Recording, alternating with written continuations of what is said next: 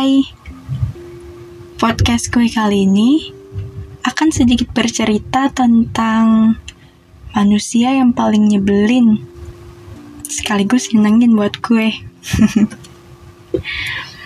di bulan ini, ada satu hari di mana memang sepertinya diciptakan buat dia. Iya, tepat di hari ini. Tanggal 26 ini, dia genap berusia 21 tahun. Gak kerasa ya ternyata udah tua juga.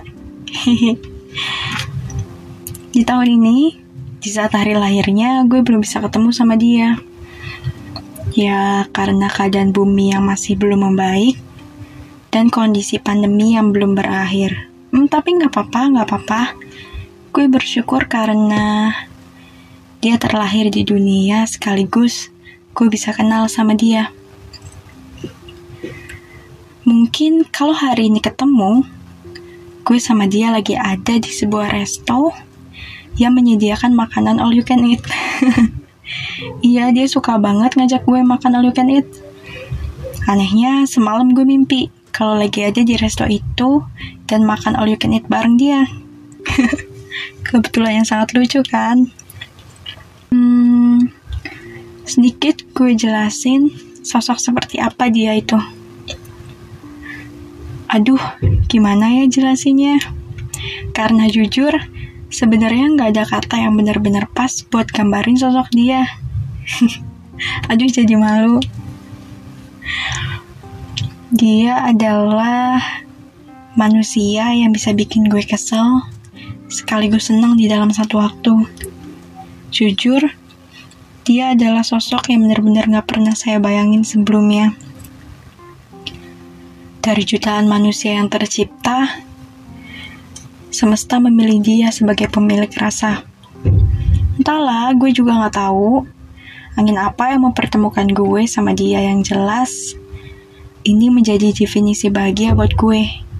Dan semoga bahagia juga buat dia.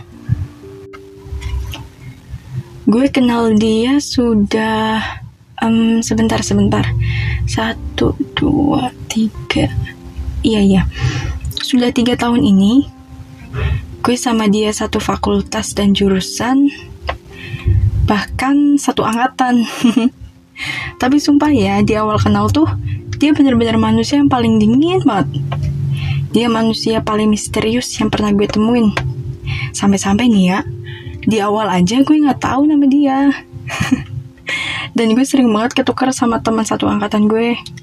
Padahal mereka nggak mirip sama sekali loh. Di awal kenal, gue emang gak mau naruh harapan atau ekspektasi apa-apa. Semua kayak berjalan gitu aja. ya memang gak bisa dibungkiri sih bahwa ternyata memahami seseorang itu gak mudah. Kenapa? Gue menjalani hubungan yang situ-situ aja selama setahun. Dan sampai akhirnya semesta merestui gue sama dia berubah menjadi kita.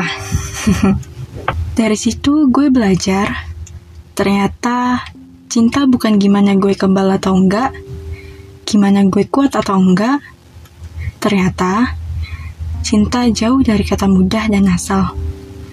Hmm, tapi entah kenapa ya, gue juga nggak tahu saat itu gue yakin sama dia. Karena buat gue, dia adalah sosok manusia yang berhasil bikin dunia gue jadi lebih rame dia berhasil melukis momen yang gak pernah gue dapetin selain sama dia. Dan dia juga berhasil ngajarin gue tentang arti ketulusan dan kesabaran. Di hari ulang tahunnya, gue sangat bersyukur karena dia telah lahir di dunia ini. Buat doa dan harapan, gue kirim langsung aja deh ke dia. Malu kalau di sini. Yang jelas, gue bakal selalu mengamini setiap doa-doa dan harapan dia. Hmm, apalagi ya? Sebenarnya banyak kata yang ada di kepala gue saat ini, tapi gue bingung nyampeinnya karena dia adalah sosok yang gak bisa cukup dijelaskan lewat kata-kata. Dan kalau dia denger podcast ini, gue cuma mau bilang terima kasih untuk setiap cerita yang pernah dia ciptain bareng gue. Ibarat potret masa kecil yang jadi benda mati namun hidup, yang bisu namun selalu bersuara lewat cerita yang abadi di dalam kepala. Terima kasih sudah memandang gue sebagaimana gue, yang melihat gue sebagai diri gue yang dia kenal.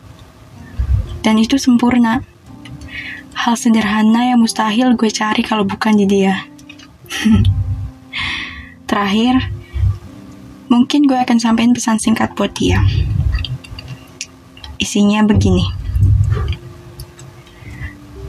Untuk kamu, selamat ulang tahun. Semoga kebahagiaan selalu menyertai setiap langkahmu. Semoga doa dan harapan segera terwujud. Dan semoga kamu akan tetap menjadi kamu. Salam sayang dari Dea.